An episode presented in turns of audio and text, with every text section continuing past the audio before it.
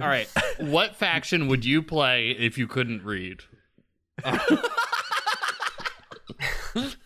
All right. Which faction is the best for non-readers? I gotta think it's cats. I think Gotta think cats it's most cats. likely. Yeah. cats or rats. Rats has a lot of mood reading. Rats has a lot of text. Yeah. Cats is simple. Wood building. yeah. Uh, I guess that's true. You got to be able You to read, read- numbers. Can you read numbers? Yeah. Okay. So you don't even understand how to win if you can't read numbers. Yeah. What is 30? You're not crafting really, so it Mm-hmm. doesn't matter to read the cards that much. You can just tell the symbols. You don't know about field hospitals, unfortunately. Oh no, yeah, that's brutal. Yeah, it's playing cats on hard mode. I mean, you're doing life Yeah. on hard mode. Truthfully, yeah, because if you're illiterate, right? But I mean, yeah, cats is the play for for the people who cannot read, for sure. Yeah. I think that's right. yeah, yeah. Maybe otters because otters understand that their hand is for sale and they understand that high equals good, right? Yeah, but they don't know how good the cards are. That's true. But they could just they could see reactions. It's a lot Oh, of yeah. people who I'm sure they compensated a lot in life by reading a lot of faces so they could see when someone's eyeing that bird card. I don't read words; I read emotions. Ooh, nice. Yeah. Maybe yeah, they're illiterate in one way, but literate in other. Yeah, it's like yeah, mm. if if you go blind, then you're like better at hearing, right? So if you can't read, you're really good at root. That's what happens. I want the next winner, the next tournament winner, to be like, I have a confession. you said you've been playing a lot of Root lately. That's true. Yeah, I've I've been making up for my summer break. Where, where have you been playing it? Well, we all played a game on Tabletop Simulator, Right. um, and then I've been, I mean, I've been crushing the async games and doing a couple live Oh. games on digital, but I've also played a couple IRL games too. Have you guys heard of this new app? It's called IRL. Man, IRL games are the best. Yeah. How'd you get those? Just being in Portland? Yeah, yeah, I work at a game store, and you know, people always go, "Hey, you got to teach me Root sometime." But then I'm, uh, truthfully, my IRL games are playing with people that haven't played a ton of Root, so Right. It's a, It's it's, a mixed game. bag. Yeah, mm-hmm. Mm-hmm. I realize that I'm so I'm so dependent on people knowing the meta. I'm like way too far gone down the Root rabbit hole. Like playing a first game, I've got no sway, and no one believes me because they know I'm good at the game. You know, Right. when I'm like, you can't keep buying from the otters like that. And they're like, why? They like love that I'm scandalized by it, and so they keep doing it. You know what I mean? Yeah. I know exactly what you mean. Yeah. Yeah, teaching games are like that. There's just everybody's just kind of like feeling out all the boundaries, right? And you're like, there's more boundaries than you think. I have so many boundaries. Well, those first couple of games too, you're just pushing up against the, I don't know, you're you're pushing up against the other factions for the first time, and Mhm. so you're like, what if I do it this way? And it's like, well, that you just gave a win to them. So Mhm. You also barely understand your own faction, much less have any comprehension of the other factions, right? Yeah. I mean, yeah, we're we're all very experienced in like, oh, what happens when you try to kill a bunch of sympathy but don't set up martial law? And you realize like, oh, you didn't check the Woodland Alliance. You gave them the game. you know, yeah, buying from the otters. We've seen uh, not hitting the vagabond. There's like these certain narratives that you like experience firsthand and decide never again you know? Um, and enough people have experienced those to where like the games find balance. For instance in our tabletop simulator game there was a point where we were all one point away from each other at like 24 25 26 27 something like that right? Like all poised to win very close um, because we knew what we were doing. That was a great game.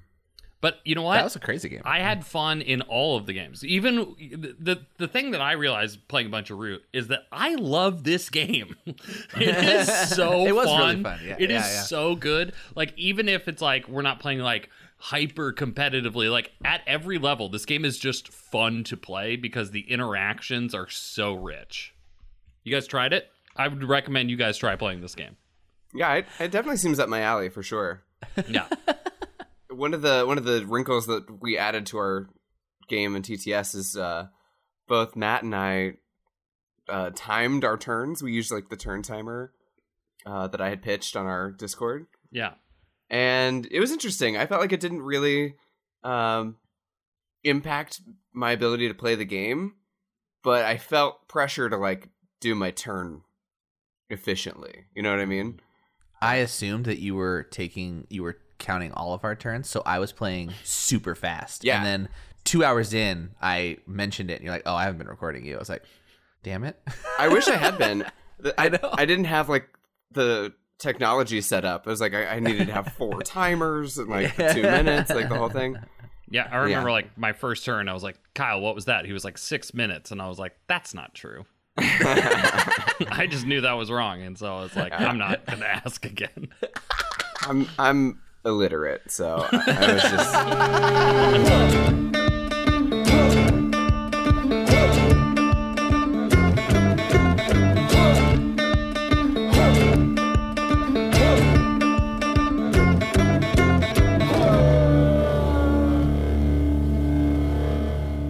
Oh, that's great segue. Hey, everybody, welcome to Woodland War Machine.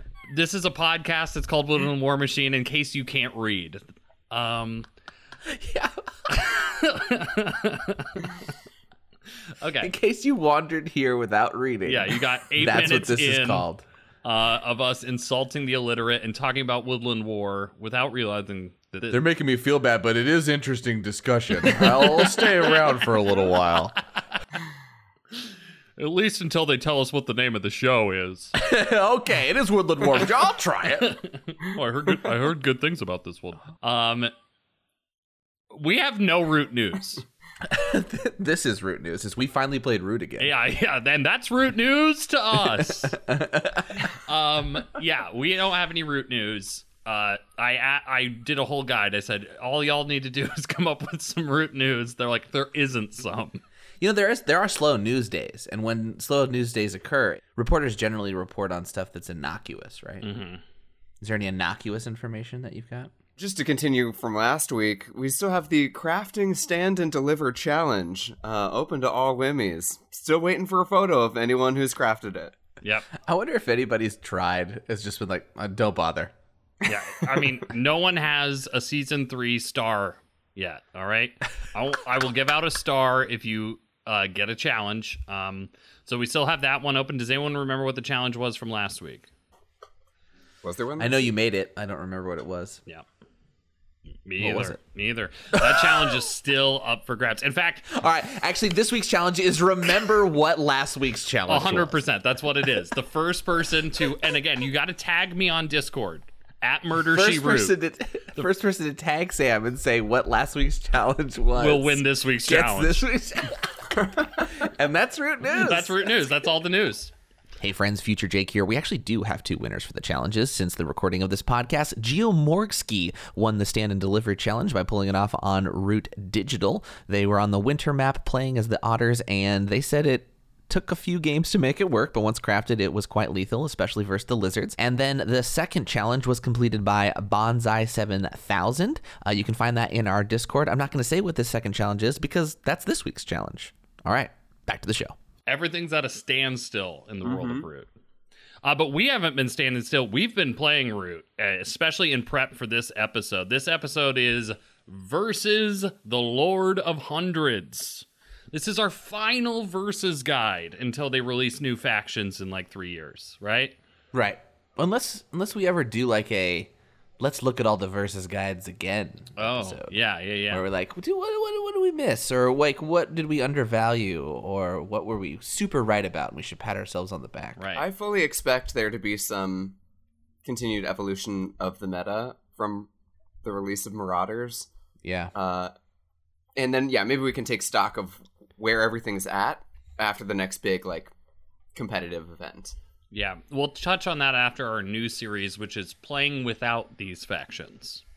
We did playing as them, playing against them, and then it's just going to be their absence from the board.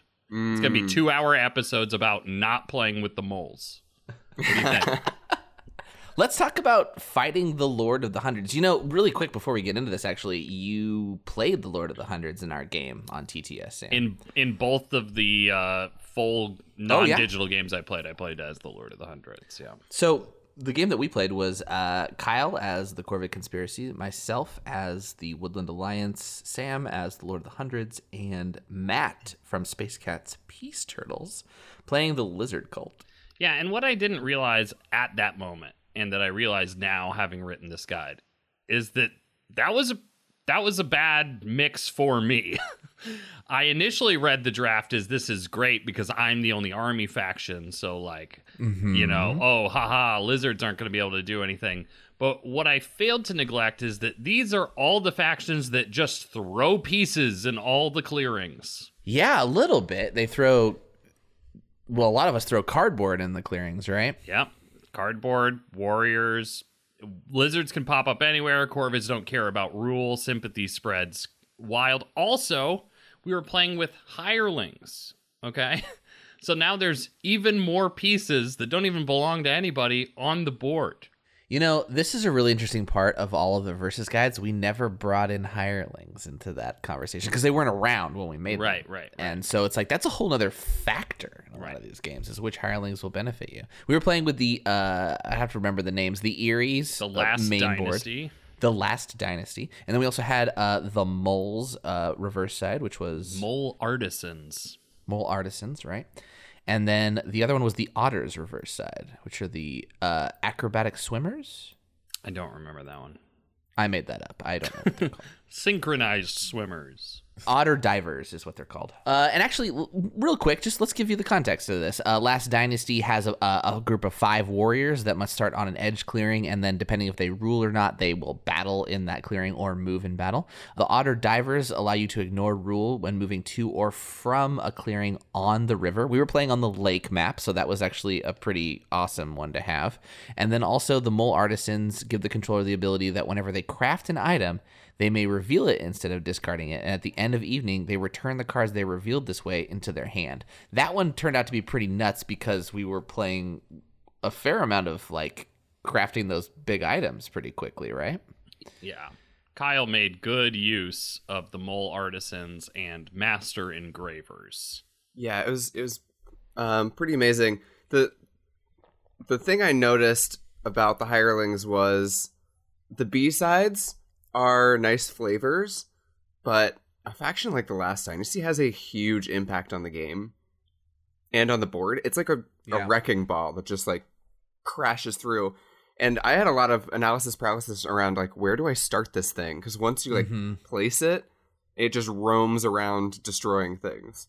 Mm-hmm. Like, do I put it kind of close to my area or far away? Like, Depends how many turns you have it, right? Because you you rolled it for like three turns when you got in control of it, which is uh, significant when you were in the lead. well, only only the second time, and and that at that point I was not in the lead. Oh, that's true. You acquired it when you were barely in second place. Yeah, that's right. Dangerous. Actually, one one calculation that you had mentioned, Sam, was that you so you drafted first, and our other uh, faction in the draft was the Cats, and I think no one wanted to play the Cats. I was uh, I thought Kyle would want to, but I understand why he didn't. Anyway, that faction mat- matchup meant you were the only red faction, right? Yeah. So you didn't really have anybody to kind of plow through because we kind of and we, we didn't avoid you, but we were on the other side of the lake from you for a while. I put my sympathy in your way, but beyond that, and the Corvids kind of peppered, but beyond that, you were kind of roaming a little free there for a little bit. That's not how it felt to me. Um, Well, what? What? Sorry, let me let me. Well, let me rephrase that. Yeah. So, because we were peppered around there, like, what did you? How did you feel about your positioning? yeah, I mean, I had like two clearings.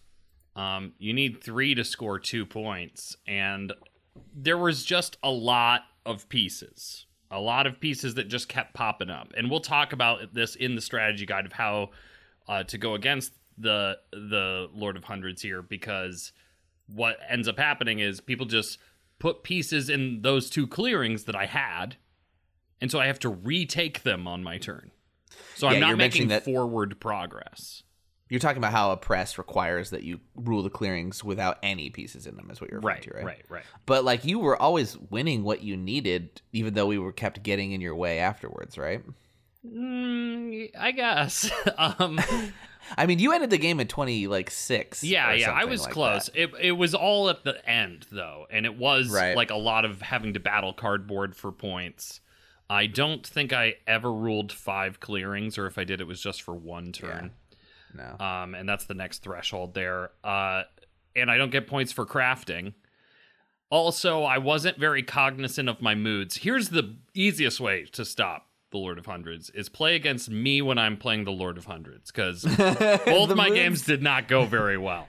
The moods are so easy to like kind of confuse and stuff if you haven't played them more than a few times and like what you can and can't do based on your items is is an easy thing to kind of get tripped up on. Yeah, I I think turn one I was like, great, I have a item I can craft, and I think I crafted the bag, and then I realized, oh, the bag mood is the best mood. And I'm like, should I get rid of it? I'm like, I don't want to give up an action every No, turn. yeah. So like, uh, it was, and I, it kept being like that in both the games I played. I just was not taking into consideration what moods that that was going to limit me from. I- Yeah, and just to clarify, that is the relentless mood, right? Yeah, so The it's the one where if you advance and both move and battle with your warlord, you get to take another move and or battle or move or battle. Um, so it's just kind of like half an advance every time you advance. Yeah, it's so amazing. It's the best mood. um, and I I lost. I didn't ever use that one in our Yeah, and yeah. so that that definitely held me back. I didn't use any mob tokens. That was an interesting part that I was like, well, we can't prepare for the guide with this because you didn't use any mob tokens, but then you still got to 26 or 27. So I was like, how did he pull that off? I was relying on crafting and looting because really the hmm. the mobs are, are really for getting the ruin items, and I never felt like I wanted to like roll the dice and then move my stack onto it to like destroy a building. I just I, I it it seemed like too aggressive of a move when I thought I could get away with less. Uh, Oh. And so in my other game, I tried to play more with mobs, and I it was on a randomized board. I set a mob, and it was in a mouse clearing, and adjacent to it was two fox and a rabbit, and I rolled that mob die four times in that game, and every single time it was mouse. And so I didn't really play with mobs in that one either. Eventually, I Oh, removed the mob to get a warrior before a battle, but that's it. Brutal. So yeah, my biggest advice is let me play Lord of the Hundreds, and you'll be just fine. Still the only faction I haven't won with yet. I haven't found a win with. Well, Kyle, you won that game, and I think it was largely due to like a really great aggressive first couple rounds for you. You made Master Engravers, you got yourself in a corner where no one was really bothering you. You were away from the Lord of the Hundreds, and the Lizards and the Alliance were just doing what they needed to do on their own, so no one bothered you. And you were like at 16 by round three or something crazy like that? Yeah, I just I knew that I didn't want to play a game that was too defensive. I just wanted to like go and become a problem and then that would give me like an angle to approach the rest of the game. Mm. So yeah, I jumped out to a huge early lead, which is like a really dumb thing to do as the crows, kind of conventionally speaking, right? You want to like kind of shade your points and like try and build up your presence.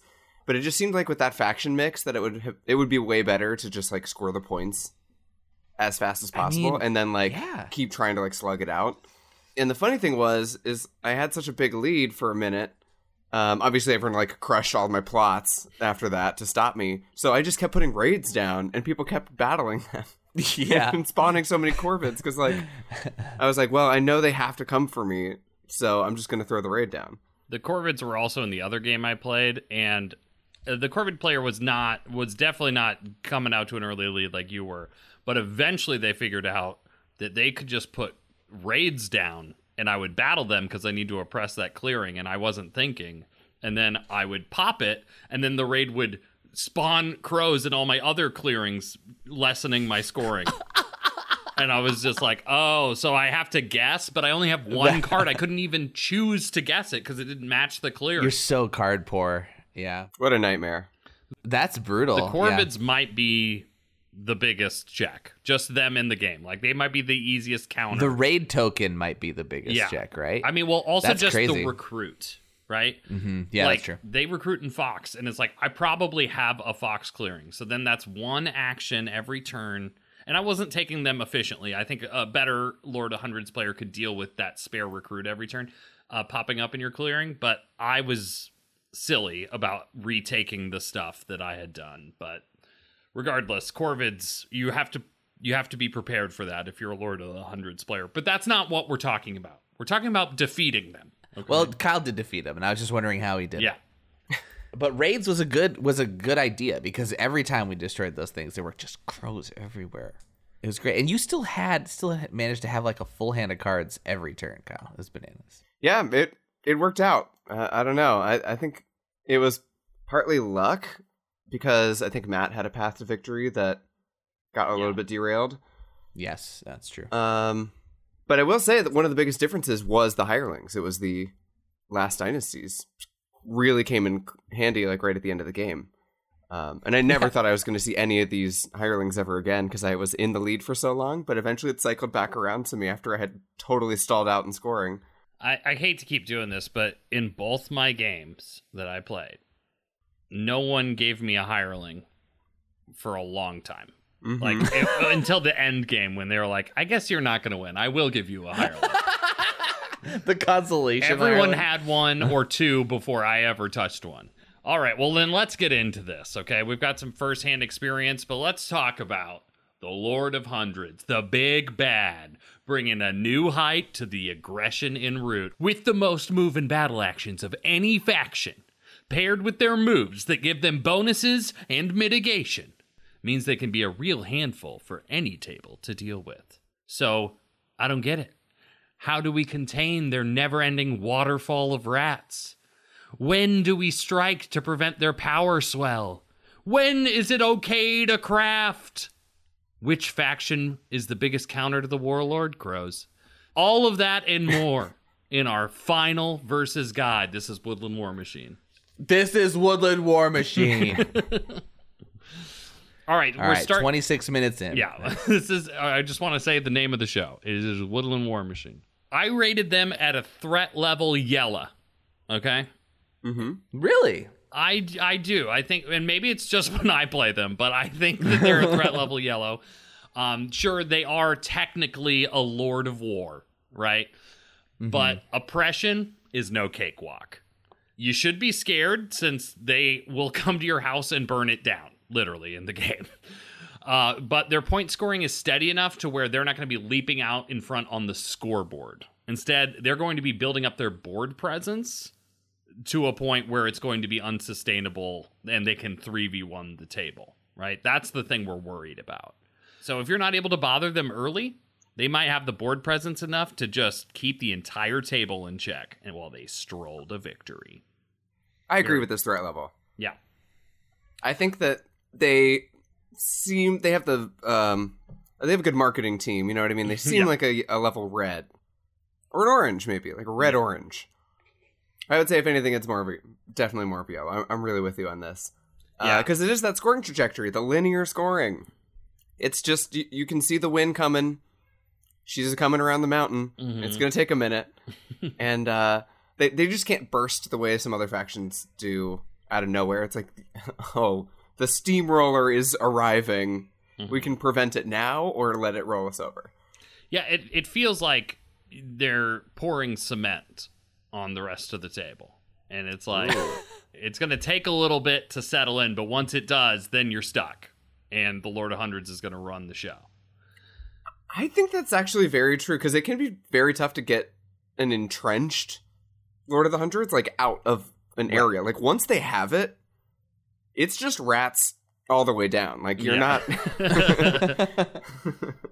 A waterfall of rats was a very visceral description. Yeah, that's what it feels like. And I, I get it, like threat level yellow. I think threat level to win the game yellow. Mm. Threat level to your stuff is a, a bright red. They are going to come and burn your house down.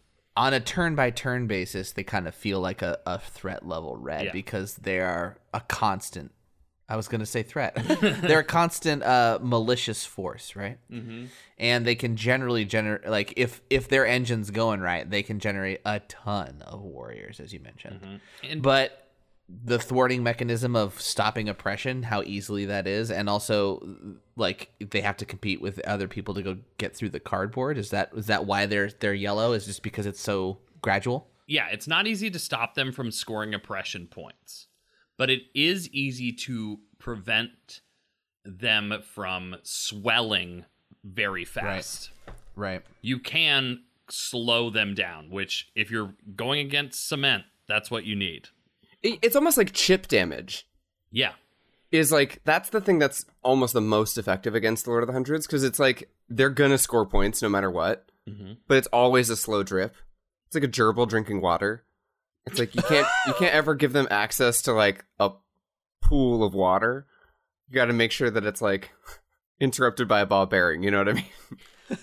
Wait for Kyle's gerbil faction where they operate on a water mechanic, but if you go too fast, then we don't actually know. We don't actually know, but he's still working on that part. Depends. How many plastic balls do you have in your inventory right now? Because that means can you travel? All right, let's talk about what the Lord of Hundreds needs and how to deny them. All right. I went I went pretty in depth here because I felt all these in a very real way this week. First, I uh, first thing we need is items. Okay, just to review, the Lord of Hundreds has two tracks that they fill items with: their command and their prowess. All right, and uh, certain items go on certain tracks. We'll talk about it. Uh, but the point is, the more items you got, the more actions you have. And those actions are almost exclusively moving and battling. Okay? Um, and it's best to have multiple of the same items because as you collect items, you do lose options for certain moods. Okay? So every item's another action in most cases because there is a part of the track where you get two and then two for your next item. Uh, but in order to oppress the clearings, they need to keep pace with the table. They will certainly need to craft, loot, and or mob the ruins in search of these items. Okay, so know that when you craft an item, you are potentially putting a target on yourself because the Lord of Hundreds is going to come over there and loot it from you. So I kind of had a more positive outlook to crafting, which was that, well, if I craft something, instead of fighting me, he's going to loot me. Loot as an action doesn't do hits anymore, right? So it doesn't necessarily hurt your stuff. Rolled hits, I should say specifically. Right. Yeah, that's the thing is even with a wrathful mood, they could be dealing hits to you. Also, they could loot you for one of their four battle actions. One of their many, Yeah. many battle actions. So, right? like, the idea that they're traveling to your clearing is bad news because they Right. want to be in clearings where nothing is. Um, so this is this is why crafting can be dangerous. We'll talk about what items you might be able to get away with because that's a little bit more specific here. It's not just like all items are bad. In general, you're giving them more actions, but maybe shutting down certain moods is a good idea, and you can kind of bait them into making that trade off. So, how are we denying them these items? Well, we could not craft and we could kill all their mobs, right? Obviously, the best strat for denying items is just not crafting them. And if they try to use mobs to uncover the ruins and it won't throw off your whole game to deal with them, you can take out that mm, cardboard, right?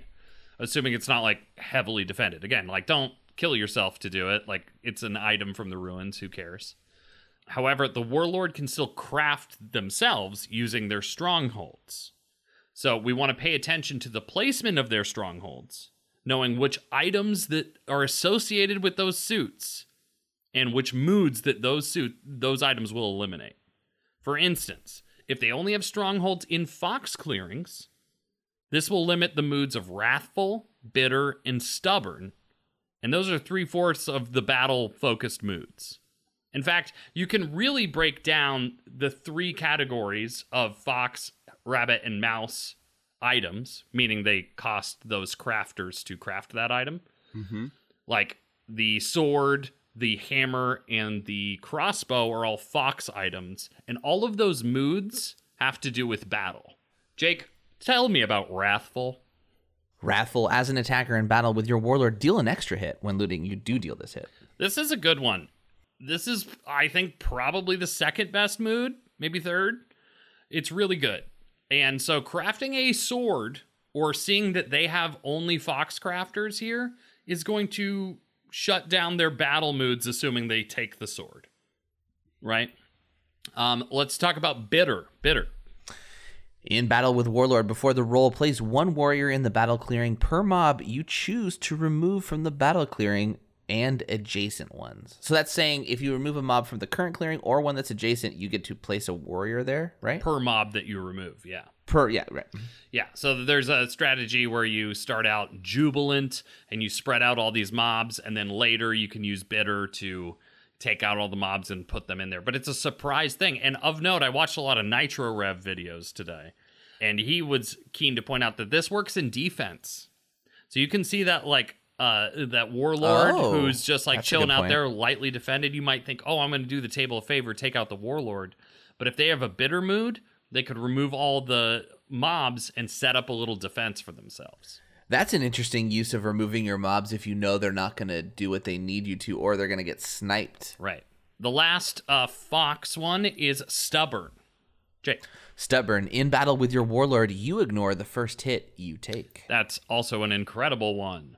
Of note, all of these fox ones we just talked about, wrathful, bitter, stubborn, are all also associated with prowess. Okay? Which is recruiting and advancing. So already you can see if they are setting up strongholds in fox clearings and their plan is you know and if you're not going to craft any non-fox items for them and they're not letting those mobs uh, get to the ruins and even still two of the items in the ruins are fox items they are limiting their own battle mitigation and bonus potential I, I found that it's actually interestingly themed like this right like all Right. of those moods have to do with battle and then even the place the items go on your track are about recruiting and battling Okay. Uh, conversely, we have the rabbit moods. Okay. This is about just getting more stuff. Talk to me about Rowdy, Jake. Oh, Rowdy. In evening, draw one more card. If your warlord's clearing has three or more enemy pieces, draw two more cards instead. This was one of my favorites to start out with. Card draws are not plentiful, and sometimes you need to get those strongholds down, and that requires spending cards. Yeah. Outside of like a crafted improvement or like some other way of acquiring cards kind of outside the normality of the faction, this is your only way of drawing multiple cards in a turn. Unless you're like taking the ferry or whatever, which on the lake map I was trying to do. But uh, Kyle as the crows kept he's al- you always control the ferry. I will say that. In every game we play on the lake map, Kyle's like, I got the ferry. I love the ferry. I think Yeah. it's so good. It's I- so good. I will say, as Rowdy as an opening for Lord of the Hundreds is amazing because this faction struggles with card advantage so much, uh, and because they discard so many cards to do everything that's important to them. So, in my mind, if they choose to craft any of these rabbit moods to limit their ability to gain either cards or warriors, we'll talk about Jubilant in a second. To me, that's like th- if they do that early on, it's really going to be hard for them to go into that second gear where they're like chugging. mm-hmm. So I, I don't know. Maybe that means that crafting those rabbit uh, items earlier in the game is a little bit of a safer idea than some of the other items. Well, I uh, yeah. Well, let's hear about Jubilant first. Yeah, Jake hit us up with Jubilant. After you incite your warlord's clearing, you may roll the mob die to place a mob, as described in your race step, up to four times. Yeah, this is uh, a crazy big incite where you're going to be spawning a lot of mob tokens.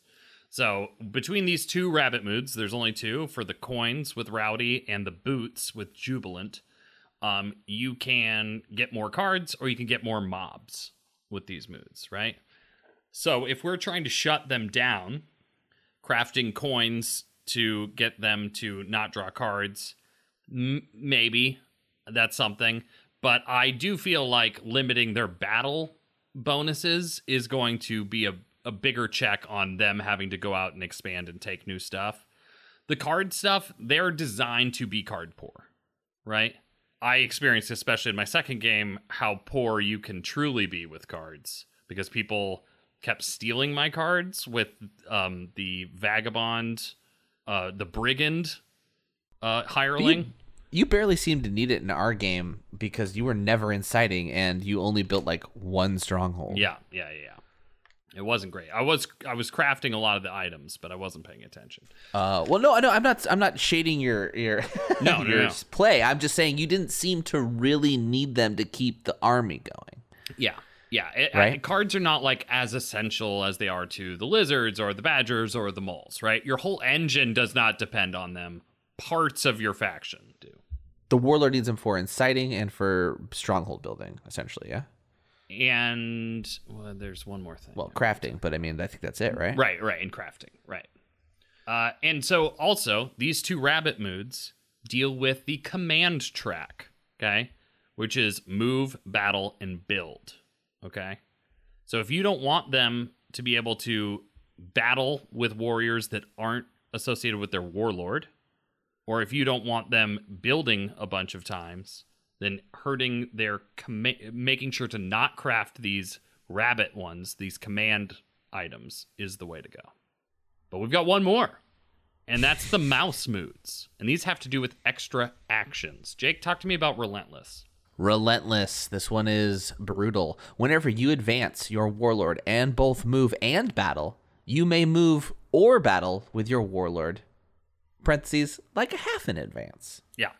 And this one's associated with the bag, one of the kind of like throwaway craft cards, I feel like. Everyone's like, ah, I guess I'll craft a bag. No one's excited. No one planned for it. Everyone just like happened upon crafting a bag. But I think that if you were playing against the Lord of the Hundreds, that maybe crafting a bag is the safest craft because best case scenario is they actually take it from you and they can never relentless for the rest of the game until they eventually uh, spill it out with lavish. This trade to me seems fair because yes, you're giving them an extra command action, but you're taking away I w- probably their strongest mood Mm-hmm. in in return. So to me, it's an exchange instead of just a buff. Right. Uh, so yeah, craft a bag. It could be a defensive craft actually. And again, you're still going to have to deal with the heat of them coming over there, but you know, you can be prepared for that. And w- what we'll talk about is they when they loot, they have to rule the clearing after the battle. So all the things we talked about with versus badgers where it's like, hey, save an ambush, what about armors, what about sappers could also be used to thwart looters. And then we've got one final uh, mood here that's associated with an item. We're not really going to go into lavish, uh, and that's grandiose. Swap your advance the warlord step and command the hundred step. Yeah, this one's associated with root tea. Yeah, it's they tend to do this turn one, and then it's pretty situational going forward. Grandiose. Uh, usually, you use it to go in advance and take new territory, then immediately build in that territory. Is why you would use grandiose for the most part. Yeah. this is not super important to lock them out of. So what you are giving them is another advance every turn. So even though it's two points, I think holding off on crafting team might be advisable here. Yeah. Um. I- mean, we should maybe have the which track is stronger conversation Okay. now that we've got a sense of what the moods are and Yeah. and what items they're associated with. Um, our, our Discord was it had some conflicting opinions Yeah. about which track is stronger, and it seemed like it kind of came down to a situational uh, thing. So while we're here being um, specifically vague, Mm-hmm. um, we can just give you kind of a general idea of our impression of what it is, and it might be different for all of us. Um, Sam, I'm curious, as the person who's most recently played them, did you feel? Did you have a sense that one track gave you a significant advantage over the other? I went in knowing that the prowess track was better. And now I don't think they're that different in terms of mm. importance. I think you need them both. I underrated battling without my warlord. I would always think about the mm. mood and like the cool bonus I was getting and marching across. And Kyle, you'd point out to me a couple times in the game, you're like, why didn't you just battle with those guys? And Yeah. it's like because I think about battling with the warlord and that's second and it's just like an order of operations thing. So that's where my own play is at fault. But I do think that it was because I was underrating the command track. It makes sense to favor prowess if you are primarily focused on the warlord and where the warlord is.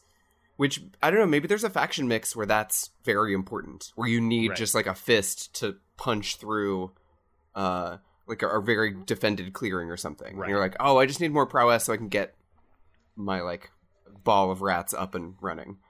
Cuz the thing about prowess is yes, it's actions, but it's also recruiting Yep. command can give you recruiting by building strongholds as well so it's you can kind of get to similar results. Just one's a little more distributed across the board, and the other's more like concentrated. I wonder if it, this has to do with the faction mix. I, maybe I just don't have enough information to definitively say for per faction mix which one to prioritize. Uh, but to me, I think like command early game seems pretty valuable because like building some uncontested strongholds early on can make a big difference from what I've seen. I I think what I think I might be leaning more to command right now, and it's because the way to check this faction is to keep popping stuff into the clearings they've already taken to force them to retake. Yeah. And that is actually easier to do with your command actions, assuming you've built up some strongholds and stuff. Like you've got a couple strongholds, a couple clearings with three or four rats each. You know, you can you can easily use your command battles to take back those clearings, and then you still have the advance to try to take new stuff. Whereas even if, if you ha- if you even ha- if you haven't built the strongholds though, right? Because that was in your case, you had rats everywhere. That's how mm-hmm. you got your oppression, and it was just a single rat, and that's what that you used command to deal with them in those cases. right, and like using advance to like do a like a tour of your own territory to clean it up. It's just basically taking the same turn you did last time, and as we know with root, you want your turns to get better and score more points. So I'm hmm. leaning command at this moment, but I know that We'll leave it open. Yeah. yeah, yeah, yeah. We'll see. But Yeah, we've kind interpret of we we're kind of veering into like the hundreds guide, but we are trying to beat them. Um, so just knowing which track is stronger is obviously helpful, so that when we're crafting items, we can be very cognizant, or more importantly, when we're not crafting items. Just like badgers, knowing how to beat them requires knowing how to play them a little bit, Yeah. right? And we talked so much about the badgers mechanics two episodes ago, so we're going to be doing that a lot today too. I had never. I appreciate you putting the um, items in their crafting categories and then further consolidating those categories as to like what they're effectively doing. I never thought to do it that way, and that's actually a really helpful thing to see. Here's the thing about like the advice of just don't craft though is you got two other players who are probably going to craft. like I saw this advice pop up on the Discord a couple times and it has also just in the world and it's like, well, okay, but still when we get down to play the game, I had coins in my hand and like Kyle was the he crafted master engravers on his first turn. Like he he had a plan to craft. Yeah. So it's not gonna not happen just because the warlords are in the game. People are still gonna draw coins or draw tea and be like, well, this is gonna happen, right? Yeah, I saw people likening it to well, just don't buy from the otters. Right. And it's like, yeah, well, except for the last person probably should, right? Right. Um, and but I do think you just have to understand what you're giving that faction. I think that's the rule, and a sly player knows when to break it. Um, and I would say, like, you know, the the kind of rabbit ones, like, unfortunately, like coins, the thing you want to craft, uh, is just going to give another command action and take away like one of the moods that's like fine, the card one, you know, like Right. it's a good mood, but it's not. It's pivotal to their strategy. Uh, uh, jubilant with the boot, whatever. Tea is also like, oh well, they probably already did grandiose in their opening, or they're probably not. Like it's very situational that mood. So Tea is another great item to craft. Unfortunately, it just gives them an extra prowess without really taxing their moods. So, so that's just things to be cognizant of. That's their right. first need, and how to deny them. that was a big one though. Like admittedly we took a long time with that, but Oh, like yeah. that's a huge important one to understand Yeah, for sure. you thought that one was big. Here we go. Uh, Oh, no, we got the need of empty slash lightly populated clearings. Okay, in order for the oppressed to trigger, right, there can be no enemy pieces in rat clearings. So, naturally, like a water conforming to its container, the warlord is going to lead the hundreds into the forgotten clearings of the board unless an amount of mm, cardboard is going to make it worth their trouble, right? So I've got a solution to this situation where they're going to come into these lightly defended and empty clearings, okay? And it's called the buddy system. Okay? you might think the answer to they need empty clearings is to bulk up your personal warrior count, much like the Badgers, right? However, The hundreds player, especially by the mid game, is most likely to have the battle actions they need to completely uproot one player from a clearing. Like even if you got like a good stack, you know, I'm thinking like of Mole's defended clearing. The Lord of the Hundreds might have three battle actions with a bonus hit on each of those battles. Like you can't do that. So, if there are multiple factions in one clearing, however, that means that they will have to do battle against multiple players, right? Increasing the possibility of being ambushed or getting a bad roll. Okay? So I did I crunched some numbers here, folks. There's a 25% chance when the warlord rolls the dice, right? Or anyone really. Um, I'm assuming no mood and mitigation here, right? Just pure rolls. There's a 25% chance that you'll deal one or less hits. Okay? Because there's a 75% chance you score two or more hits, right? So, if there is a clearing with two enemy warriors from two different factions, then there's a 50% chance that they will fail to take the clearing in two battles, right? There's a 50% chance that one of those rolls will be one or less. Okay? Uh, we're assuming there's no like extra hits here. Yeah. Now, you compare that to a faction with one faction having four warriors, okay? Same amount of warriors, but we just have it on one player instead of two players. So things start to change here because even though the dice of the of odds of whiffing are the same, right? Doesn't matter who you're going against, the dice don't lie. The odds of success are actually better because you have a 43% chance of dealing 3 hits. A result that gains you nothing when there's two players with two warriors. Okay? That means if you do get the 43% chance of dealing three hits, then you have a near certainty of getting at least one hit. You have like 75% chance of getting one hit on that. Oh, oh, way more than that, actually. It's like Yeah, it's way more. 93% or something, right? Um, so it's a much bigger chance. If you roll that three on that first battle against one player, you basically got the clearing, unless you roll the dreaded zero zero. So here's what I'm saying Buddy system saves lives. the point is to have multiple people in a clearing makes that clearing way more unappetizing than just bulking up one person's warrior count. Yeah, and this could serve as a deterrent psychologically as well. So like they may not even prioritize that clearing in the first place to go into if you've got two different factions there. Also, if you can recruit two factions in the same clearing in their back line, it's even more brutal because they have to spend those sweet command actions trying to get rid of two factions just from one clearing. It's super inefficient. It taxes all their actions in the right way. Uh yeah, the buddy system. Sam, who knew that friendship was the only way to defeat? I think you can get away with it with less than two buddies, like you said, Kyle. If even if you just had one of each of them in the back line, that's two command they have to deal with. Yeah, yeah, yeah. I don't. I'm not uh, prescribing having like two warriors. I just did that for an example's sake to show, Right. like, even with the dice rolling, like, it might seem like those are the same odds, but they aren't. Also, I I mentioned it, but like, who's got an ambush? Right. That's two hands of people that might have an ambush. So, um, those are things to think about. Like that. Okay, so that is one way to check their need for empty or lightly populated clearings. The other one is little fires everywhere. Okay?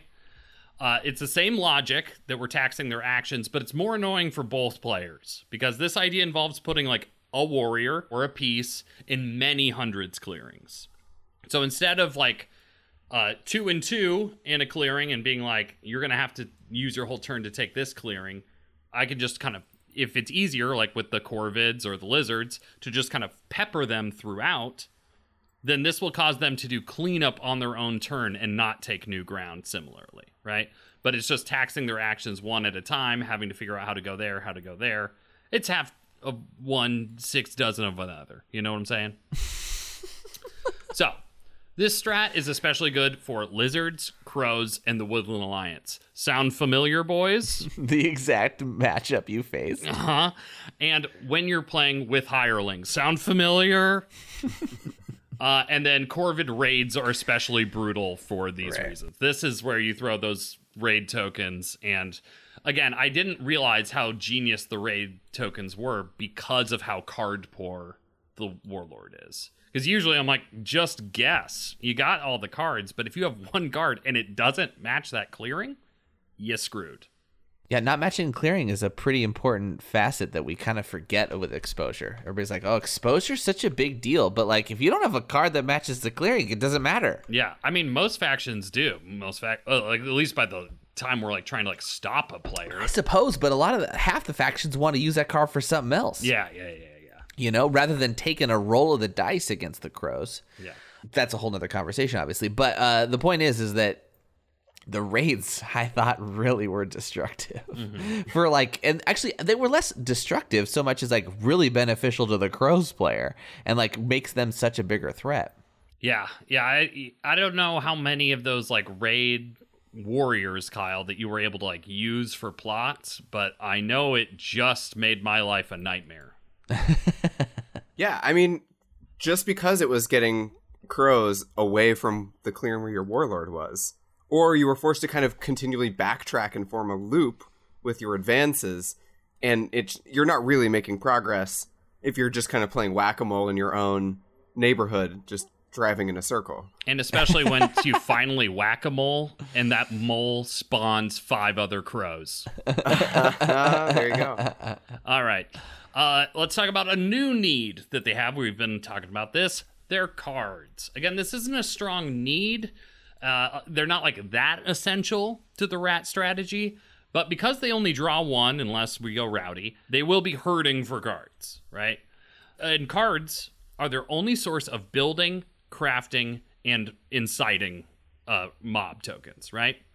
So if they're down to one card, they're only going to be able to do one of those three things one time. So you can kind of look even just at their hand size and be able to tell what their potential is, is- especially when it comes to those three things.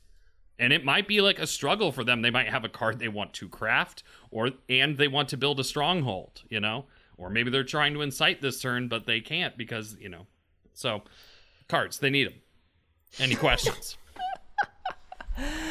I mean, you told me they didn't really need cards that much. So I guess like, do they?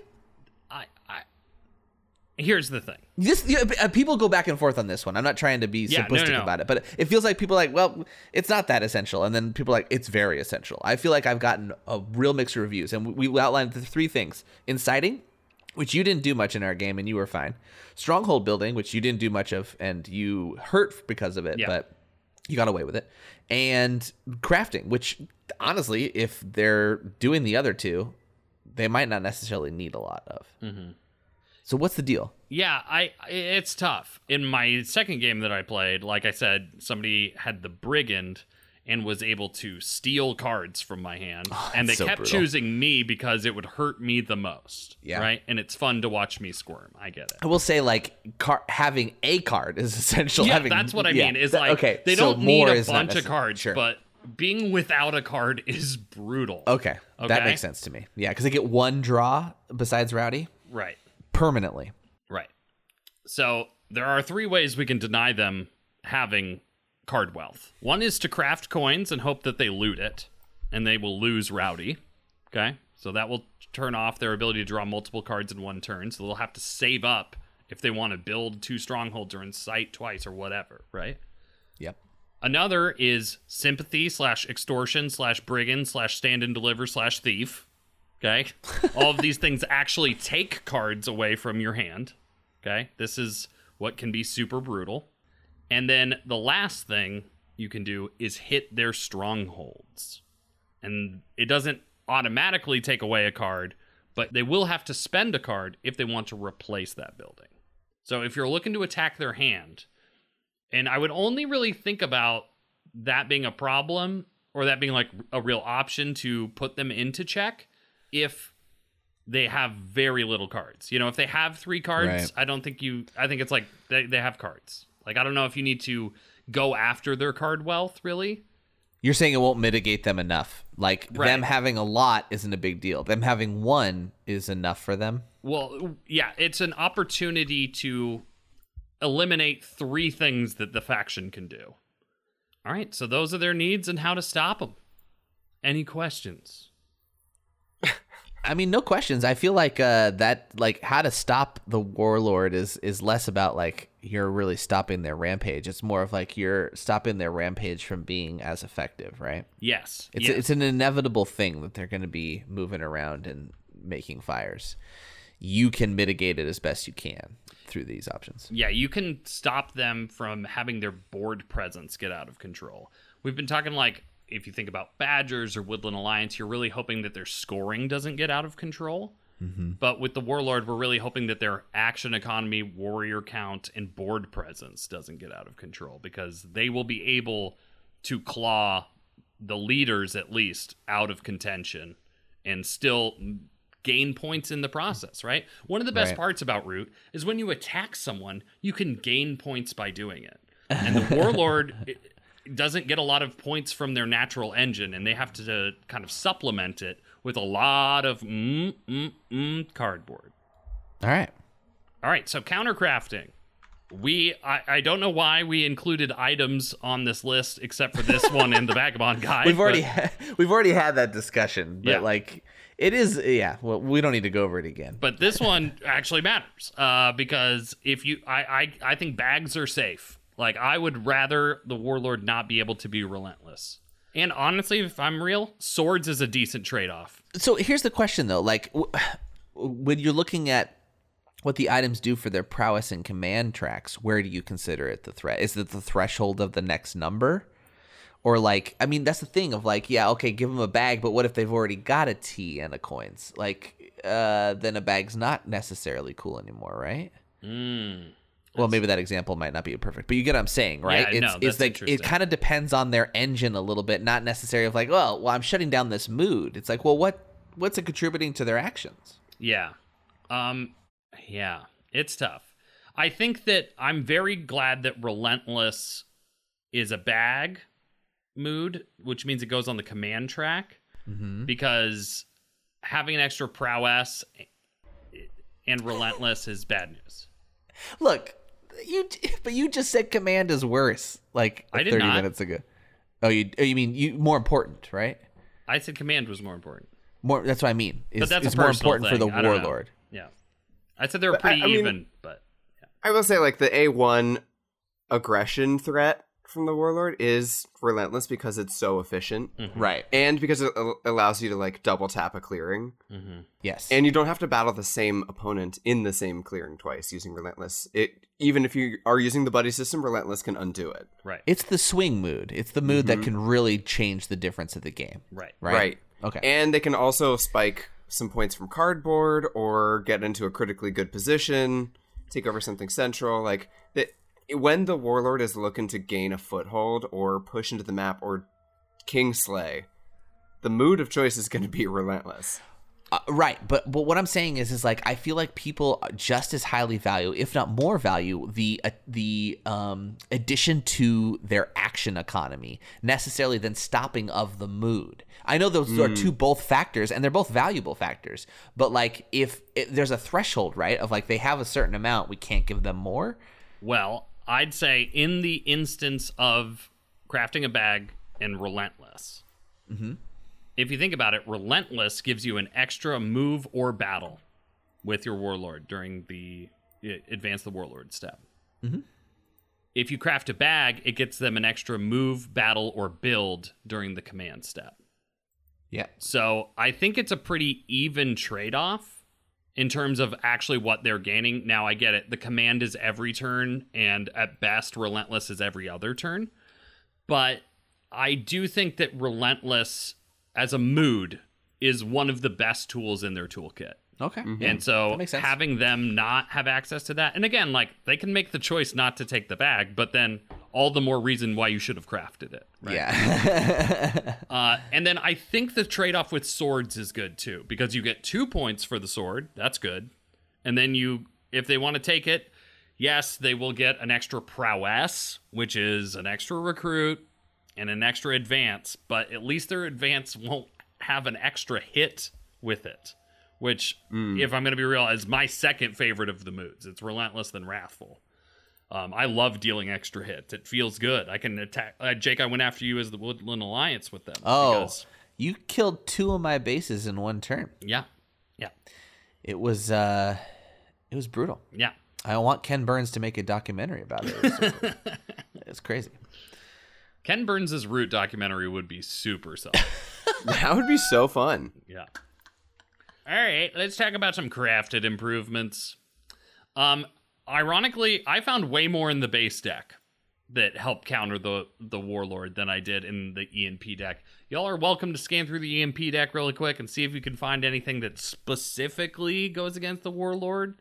Um, Is this because you did a lot more like hit factor cards? Yeah, I feel like base deck is a lot more like plus one hit, plus minus one hit, or prevent hit kind of situations. Yeah, right? there's there's a few of those and a couple different ones here. Um, so first, armorers, Jake. armorers in battle may discard this to ignore all rolled hits taken. Yeah, so we're gonna need some defense because uh, this Rat King is is horrible. Okay, so you can either have it as a deterrent, have it as I need to protect my stuff, or I did talk about how it can counter looters. If they're coming at you with looters, then they're not going to deal any rolled hits anyway. You're going to deal the hits back, and then if they try to get cute and uh, and then take you out of that clearing, you've got armorers ready to go. Uh, next up, we have uh, an interesting one, Cobbler. Cobbler, at the start of evening, you may take a move. So this, I think, is a really smart craft to counter the Lord of Hundreds because you get a free move action. And that doesn't inherently do anything except for you can just take one of your warriors that's not doing a lot and boink them into a clearing so that the warlord has to take an action there. And you didn't have to do anything outside of your faction's normal action economy. What do y'all think? I love this. I think this is such a smart craft. Yeah, I mean, you just get a free chance to disrupt the scoring mechanism. And I mean, I'm not, I'm not sure if we've like really had a chance to go deep on this, but one of the ideas behind sending a solo like spy into warlord territory is to force them to spend those actions away from clearings you actually care about. Mm-hmm. And so to deflect that kind of attention away, Cobbler's just an excellent craft. It's a great way to do it. And you get to do it for free. All right, I got another one that's I don't know. We haven't really talked about this one a lot in the versus guides. I got code breakers. Jake. Oh, okay. Code breakers. Once in daylight, may look at another player's hand. So usually we don't rate this card very much because like what you're gonna look at five cards and like what maybe they have an ambush. Like there's not a lot you're gonna be able to glean. You're not gonna be like oh they're definitely doing this. However, the warlord is gonna have very few cards. Most of the time, maybe even just one card. And so being able to know exactly what that card is, their entire hand. I mean, I guess you get to look at the whole hand no matter what it is, but like Yeah. knowing that like if it's a rabbit card being like they can only build in a rabbit clearing this turn or they can only incite in a rabbit clearing this turn or i know they're not going to be crafting this turn And you're going to instantly share that information with the table, I'd assume, right? of course of course I got a lot of shade for sharing information from Mr. Kyle over there on our game. oh every wait, time every time I saw what Kyle's hand was when he was uh, outraged and but didn't have the card to give me, I mentioned what the card was. He's like, "Oh, just sharing table information for free." he just had to make sure I had a receipt for what I did, the cost I paid by doing that.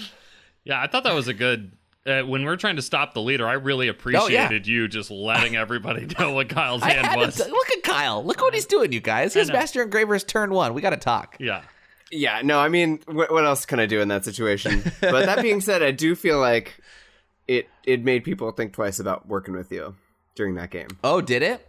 no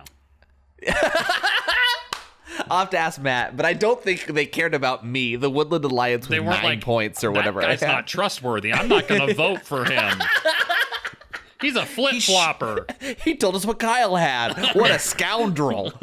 no narcs in Woodland War Machine. All right. Uh, I got one that I'm excited to mention Stand and Deliver, Jake. Ooh, stand and deliver if you can craft it.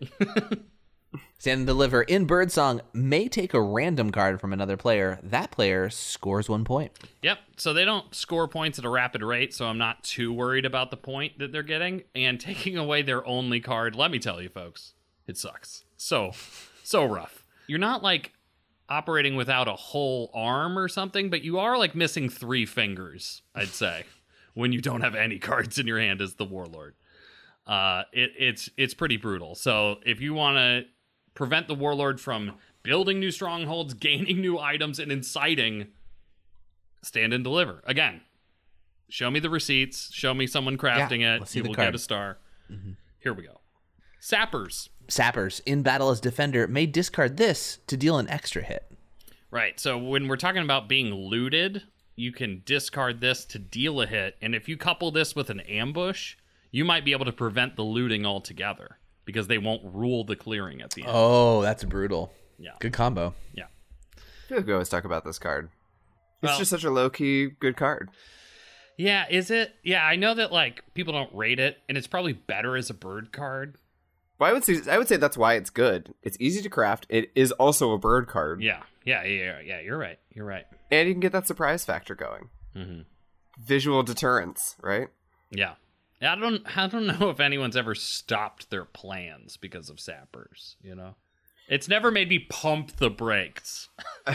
sure. Yeah, you're not like looking over there like, man, I would be winning this game if it weren't for that sappers. Okay, that is that's a mega challenge. If you can show me a game that teetered on sappers, I will Venmo you two and a half dollars. that's my. That's not a challenge of the week because again, the challenge of this week is to remember what last week's challenge was.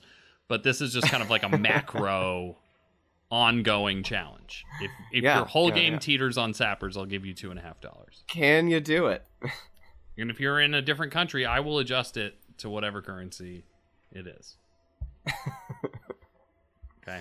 I don't know how much yen that is, but I'm happy to give it. So it may not be like the biggest deterrent force in the world, but I, I also think that like it would force me to really commit to a combat. Uh, and then that's all I got for the base deck. And there's only one card that I've got from the ENP deck, and Whoa. that's Propaganda Bureau. Wait. What do you mean? You heard me. Wait, false orders didn't make it? I mean, it's good against everybody. I don't think it's specifically good against the warlord. In fact, I might say that the warlord is the least false orderable Oh, well, somebody's got to be it. Yeah, because they makes sense. they tend they could have big stacks, yeah, and moving them into a new clearing ain't that big of That a deal. they have a deal. bunch of actions. They can recruit more rats. It just right. When you would use it, it'd be late in the game anyway, and then by then they're they're trouble no matter what.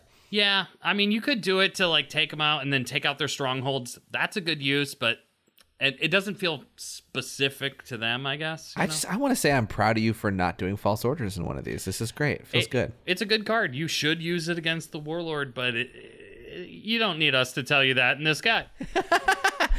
Propaganda Bureau once in daylight may spend a card to remove an enemy warrior from a matching clearing and place a warrior there. Hey, if you got a lot of cards to spare, then this is just a, a thorn in the warlord's side here.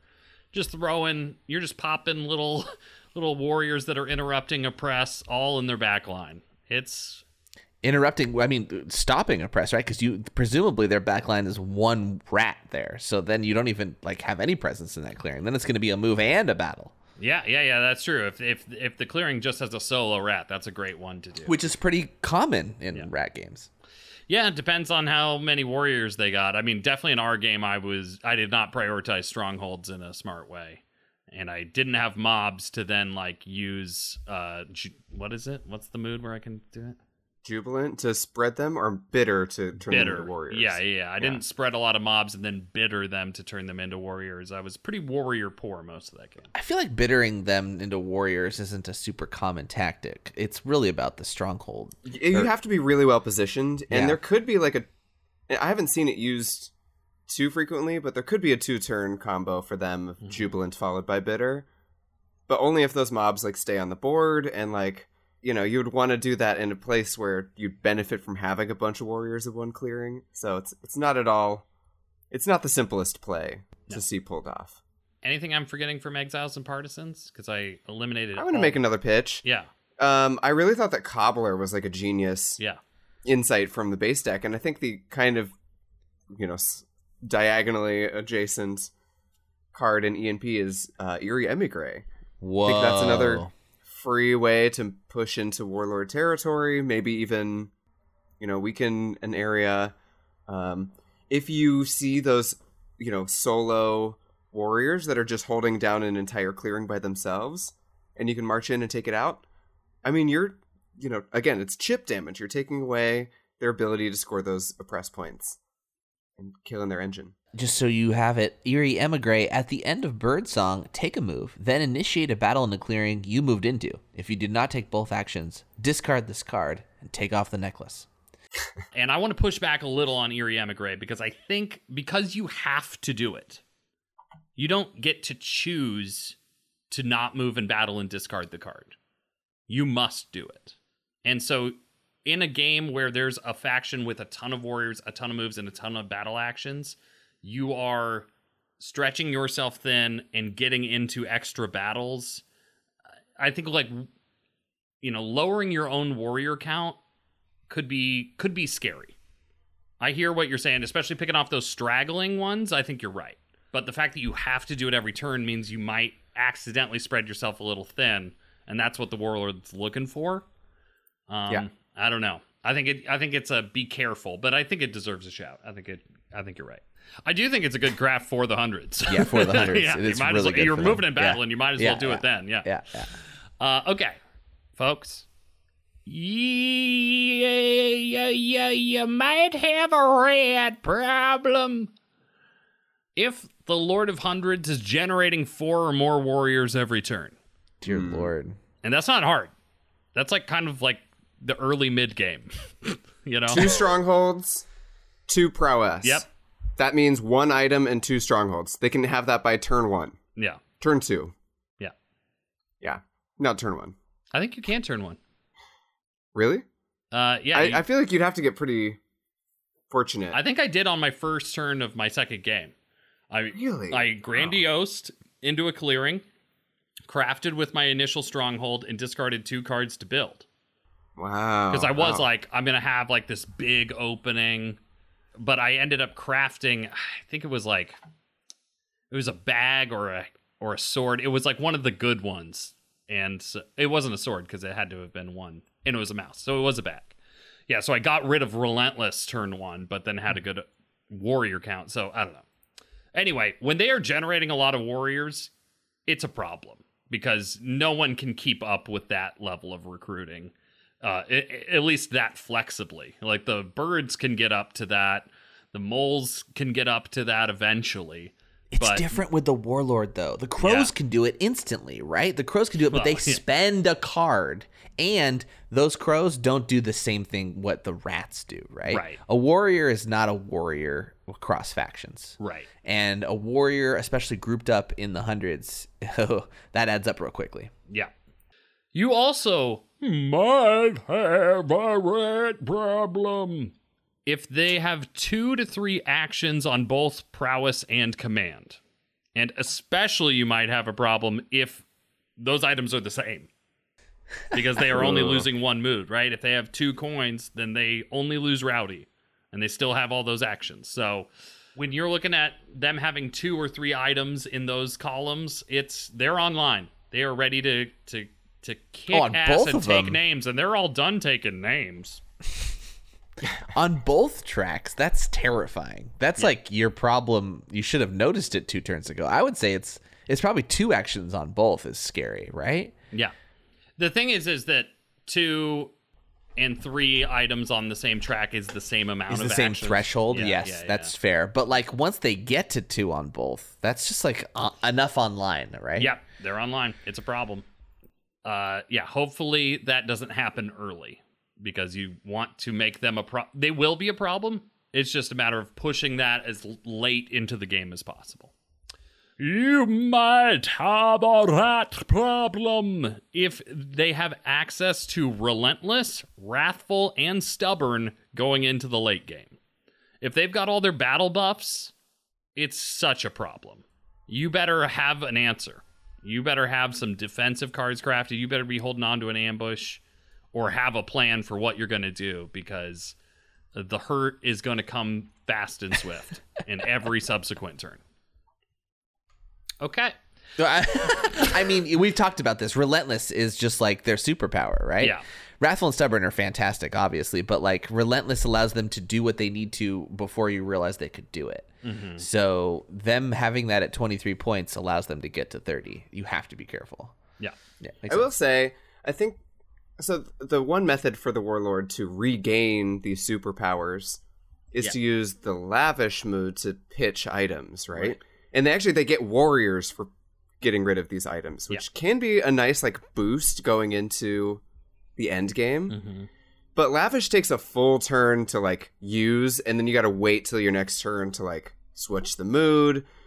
Uh, so to my mind, it's like if you can craft that bag early in the game, and they go for it, I think tempo wise, it's just going to be pretty tough for the warlord to like, uh, you know, try and turn it back around in in the end game. It's so and funny. and once they are going to like you can see it a mile away right? Like you know what they are doing as soon as they pick lavish. You're like okay you're gonna dig relentless back and Mm-hmm. um you know stock up on your warrior. So like code red get them It's so funny to be scared of a relentless warmonger who's rampaging the land, but when you found out he picked up the Jansport that your buddies crafted, and he's like, "Oh well, he's not that dangerous anymore." I shall relent. yeah. It's yeah, it's wild. Yeah, we always talk about with the vagabond, like you like do you bring a whole army and they do maximum hits and they're like, I guess I'll get rid of this bag. You know, it's it's wild how important bags are in this woodland war game. Very true He's the James Bond of the forest. Like none of the henchmen can hit him, right? All the Right. arrows go sailing past him, and then he's like, "Oh, I got a hole in my bag. That's a shame." All right. You might have—I've ran out of voices. A rap problem. I've done so many versus guides. Uh you might have a rap problem if they need to expand and you are in a clearing alone. if we're looking at the late game and it's like, "Oh, I guess I have four cats and three buildings here." Well, that's probably going to be worth it for them to punch through all those cats, you know? Um, so definitely late game is where the buddy system really, if you want to be protected, you tell people to come over to your place for a couple turns. yeah, know? but even that won't necessarily do it. The thing was, is like I, as the alliance, I had was in a real catch twenty two in our end game because I, everything I need to do to get points involves putting cardboard yeah, down. And like you guys ate up cardboard constantly. It was a real conundrum because I needed to do it, but I also didn't need to feed you points and not me not doing it guaranteed I wouldn't win, but then it also fed you. So I don't know what to do about that. Like uh, sometimes you have to, right? Is it is that you expand away from the warlord? You also, I will say, talked me into expanding towards you because I didn't want to give him to Kyle, who was going Right. to win first. yeah. Well, it didn't work. Kyle won. Um, but like, what? Okay, but what do you do as that person? Like, I mean, Yeah. you need, yeah, in this situation, how do you prepare for this? Yeah, I mean, this has always been the thing. Usually, like the Eyrie used to be the thing where it's like, oh, they're gonna come up and clean up all the cardboard. Like, does the Woodland Alliance like take a suboptimal turn to make sure that the leader doesn't win? But then the Woodland Alliance isn't in a good position. yeah, the, you won't talk the alliance of anyone into into it. Here's my question: Is you have a problem as a section? Is it too late? It feels like half of these are too late to do anything about. Like Well, two to some- three. Some of these aren't like having them having access to these moods. You literally can't do anything about. I know, but like, is it too late to bring it up to the table? Like, uh, you might have a problem implies that, hey, we all need to talk about this, right? But like, if you are in some of these situations, it might be too late with the with the warlord. Yeah, How do we differentiate? I, I think I think it comes down to tempo. You might not have to point out if they have a problem if if they're not going to win, but like when you're the person who's going to win and you need to throw some heat on somebody else, you're guess- like look yeah. at the moods that they have access Yeah. to. You're going to have to like do everything you can. You know. I think that's what I'm saying is like I feel like maybe we have a problem slightly earlier than half of these. Their ability to get unstoppable feels faster than some factions. I mean, not maybe not faster, but um, steeper, uh, accelerates I, more. yeah, I think it's like more reliable. Sure, sure. Like they will get. They to will that accelerate. Point. Yeah. Mm-hmm, mm-hmm. but like like Kyle said, like, oh, how easy is it to do four plus warriors on one turn? And we talked about I did it on my first turn. So it's like, when is it Okay. a problem? It's like they're they're a problem. So they're doing that. yeah. So Okay, I, that I makes think sense. I think about the you have a problem section like we need to check them. Yes. yes. So if they are getting that many warriors, we need to be peppering their back line with single warriors or buddying up in clearings to prevent them from expanding. Um, and then my last, you might have a problem ever is you might have a problem if you can't battle mobs. Mm, And I've got a yeah. fun um, misprinted lizard picture here in the guide. Um, just because, like, uh, poor Matt, he'd see those, like, raid tokens or sympathy tokens or mobs and just be helpless as the lizards. It's thankfully, sad. Thankfully, no one really actually ever really hit him really too hard with those. No, because I, never had the cards and the supporters to do it. yeah, I wasn't doing mobs, but gardens Yeah. are especially flammable. right. Uh, but if you can't battle mobs, then they just can go unchecked, and if at the end of their turn they're still going, there's a chance for them to spread. So you're just saying like you just can't let the fires get out of control. Yep, yep, yep. Got to keep them in line. So, speaking of checking, let's talk about how to check the Lord of Hundreds. And there's a lot of things you can do at setup. Okay? a lot of things you can do just when setting up the game to give yourself a better shot here. Play with five players. Okay? They have to rule clearings alone. Well, if there's more players, that's going to be a harder task for them. Playing with the Vagabond, I don't think that this. I think originally I thought, oh, finally the vagabond and the warlord, like they hate each other, like they're an ultimate counter. And in some ways, that's true. They're both going for the ruin items. They that's another faction that the warlord can't loot. Uh, but the vagabond isn't going to be in multiple clearings. They can't really take up space. However, they can't really be removed from a clearing either. So if they go into the warlord's back line, they might take a bunch of punches, but they will stop that clearing from being oppressed. Dude, the vagabond's the worst for the hundreds. They take all the items so much faster than you can. Yes, Especially if you set up before first. them. They're like, "Oh, is that where you're going to be? I'll be over here. It's quicker." Even no if what. they go second, you go, here's my mob token. They go, oh, okay, slip, slip, get over here, take that. They're the you know? worst. No, yeah. they are such a hard counter. And if the war, I mean, the, as the vagabond player, you know to go do that quickly. Yeah. Like Yeah. you know that you are in competition with the warlord. If you can shut them down, that's just two uh, left players left to finish off. But I don't think that the vagabond gets in the way of their scoring in a huge way. I'm more interested in the whole five player aspect. So you sit down for a four player game, like, wait, hundreds is in this? Let me call over my buddy Cliff. he needs Well, to play ta- too. We're talking about how to check. Like, we're talking Yeah, about change the format. when things are a problem. You know? I know, but, like, maybe we I should always- have said playing four players is a problem. You know what I mean? well, sure, sure. Yeah, I suppose. I'm just saying we always are talking about you versus them plus two other players. So I- I, just got to mention that it's a format change. But yeah, like Yeah. you're right. I love the simplicity of that. It's like more people means more in the way, and in the way is what they don't want. right. Makes sense. Crows. Crows are a pretty big counter to the warlord. We've been talking about that all episode. Lizards. Uh, lizards can have a really interesting, mutually beneficial thing where they're, well, it's not mutually beneficial. It's just beneficial for the lizards, I guess. um, they can plant the warriors in the clearings to interrupt a press, and then they get them as acolytes. Yeah. provided they don't need those warriors to like hold on to their clearings desperately which they usually do but once you got like five you know lizards in a rabbit clearing you can take those rabbit cards and and have them go off and interrupt the warlord and turn into acolytes Did Matt use this against you much?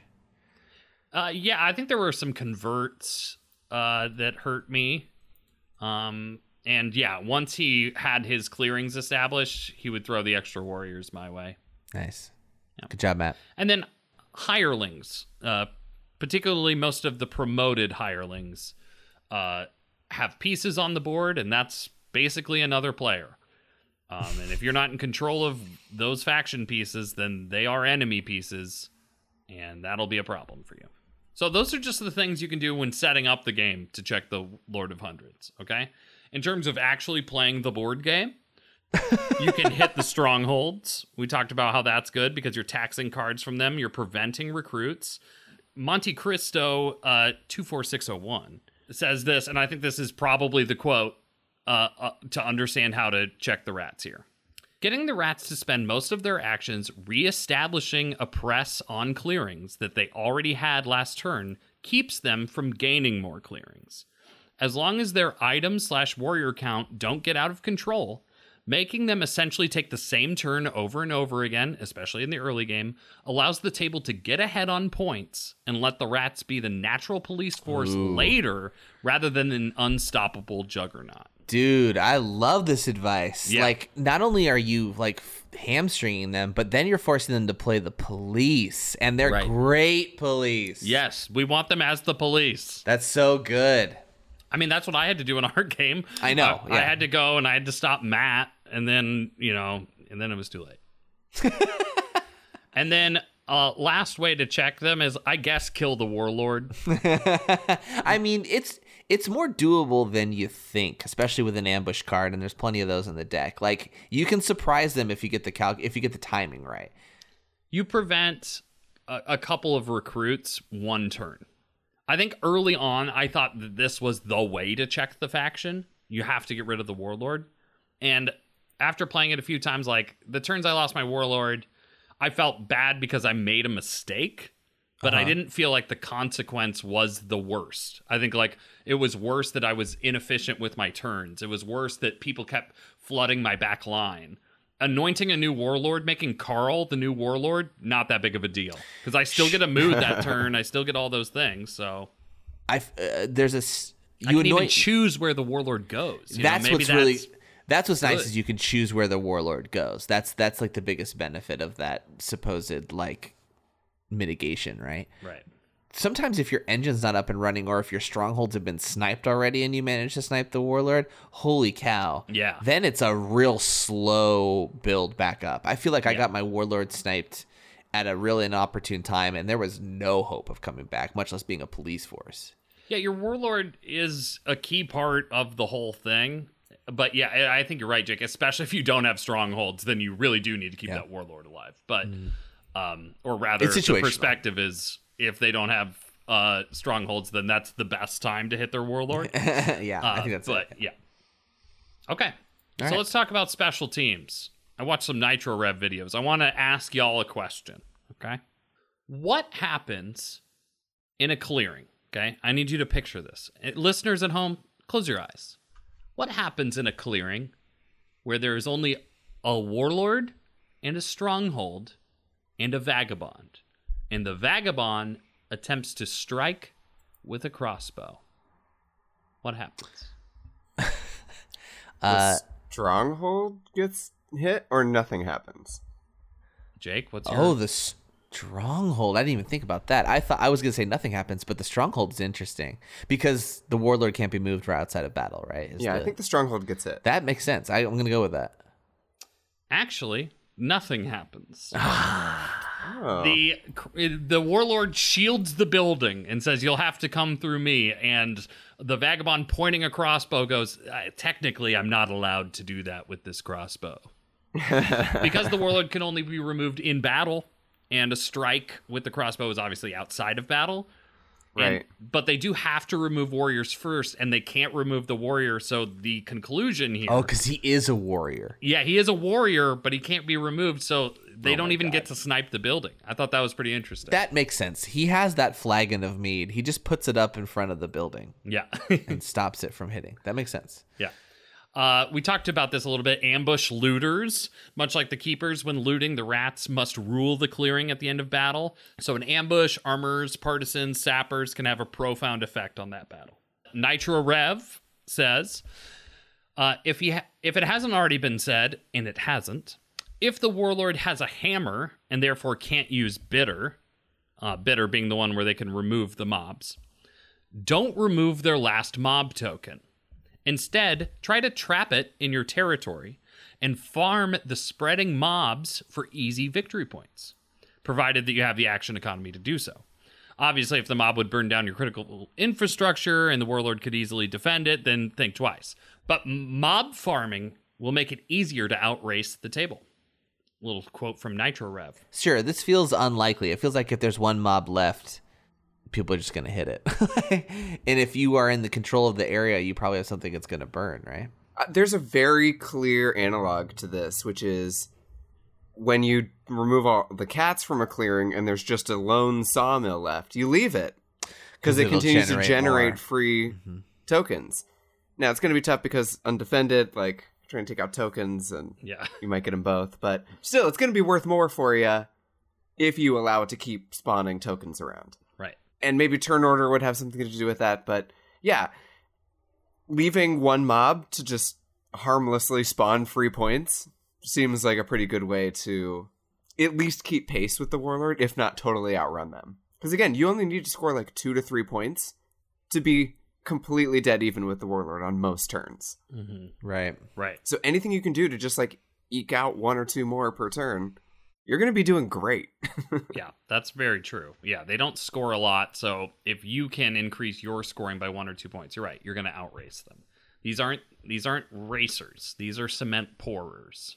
mm-hmm. Well, I, I will add that they're they're they're cement pourers that I mean that cement might creep up onto your buildings and your tokens like you Yeah, yeah. as they did with me they buried two of my freaking bases as an alliance player so especially with with relentless and stuff regardless of their point situation they are destructive so you still have to be aware of their power in the end game even if you're not worried about their score Yeah. In conclusion, I like what you said here, Jake. He's not that bad. You got this. you got this yeah, Yeah. yellow you're fine yeah. Just know that he's a tornado and he's going to be rampaging all over the place, right? Yeah. For me, it comes back to what Monte Cristo 24601 said, which is making sure to get out ahead of them in points and force them to be the police force. Um, Yeah. Obviously, in that scenario, you don't want to be the one in the very lead because you might feel the brunt of the warlord first. But Don't be the criminal if you're going to, uh, you know, promote the police. yeah, yeah, yeah. But yeah, if you just give them room to like get set up and do their thing, like obviously they're going to do very well Yeah. uh, for themselves. So yeah, it's a little bit about prevention and it's a little bit about forcing them to play a role that they don't naturally want to. Right. And if you can during your game kind of maneuver the Lord of the Hundreds into that position, it's like the oppressive structure of the game of Root is going to do a lot of the heavy lifting for suppressing this faction. Yeah. Uh, which is great. We want we want to be able to counter a faction without sacrificing our whole game and letting the other factions at the table run away with it, right? Yeah. So this is this is a nice soft touch way to prevent. Um, yeah, and clean up those mobs if they're by ruins. Just Yeah. like do it. So that's it for this uh, week's episode. Thank you so much to our contributors. Um, all these people helped on the Discord. And if you want to be one of these people that helped on the Discord, go ahead and join the Woodland War Machine channel on the Good Time Society Discord.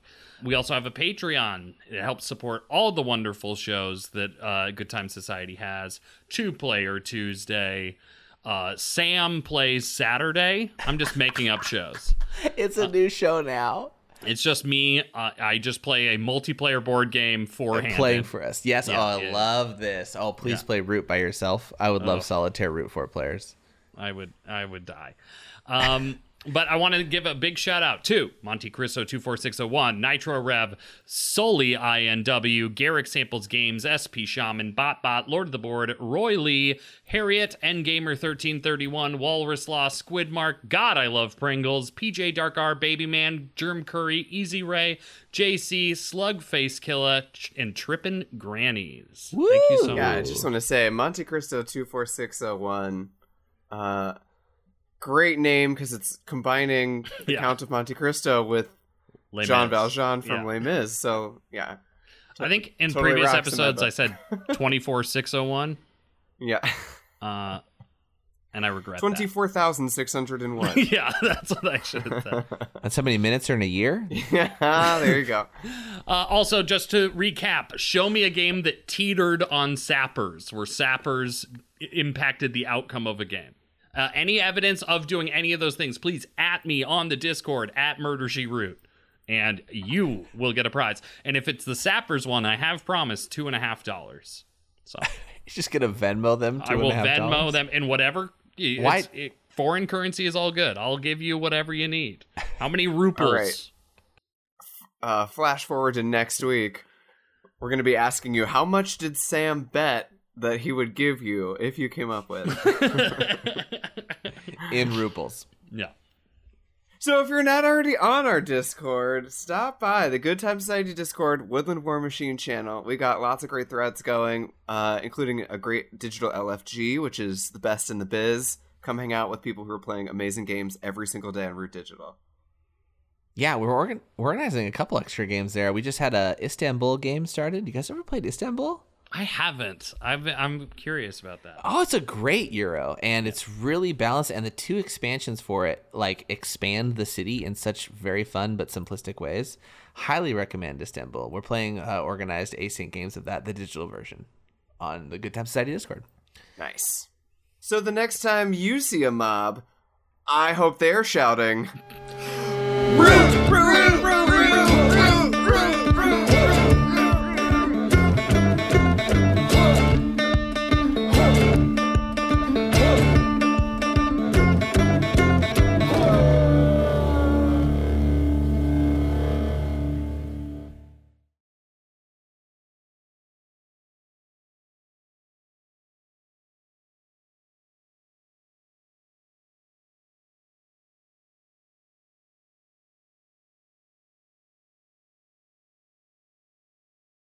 So you can't find this podcast if you are illiterate. Like if you can't read. I You think. can't get here. well, first of all, Jake, I hate that you're putting up those boundaries. All right? Mm-hmm. Root is a game for everyone, regardless of literary status. It's it's not a boundary I'm putting up. It's a boundary that exists and I'm concerned about. So I'm saying we have no illiterate listeners that I'm aware of, and if we do, I don't know how they got here. Microphone search. We were just talking about this. You. I know I was leading. mic. We we were talking about it before we were recording, so I was leading us into this. I know, I know, but I can't deny that. I'm not going to lie to the listeners like we didn't just have this conversation. And then you said, hold on, let's record this. This is gold about, about victimizing illiterate listeners. I'm not victimizing illiterate listeners. I'm looking out for illiterate listeners because I want to make sure they can get here. I don't think that's why you started recording. You didn't think it was out of the charity of my nature. You know what? Fuck this segment. You're right. It's making fun of dum dums. All right. So I guess I won't do it.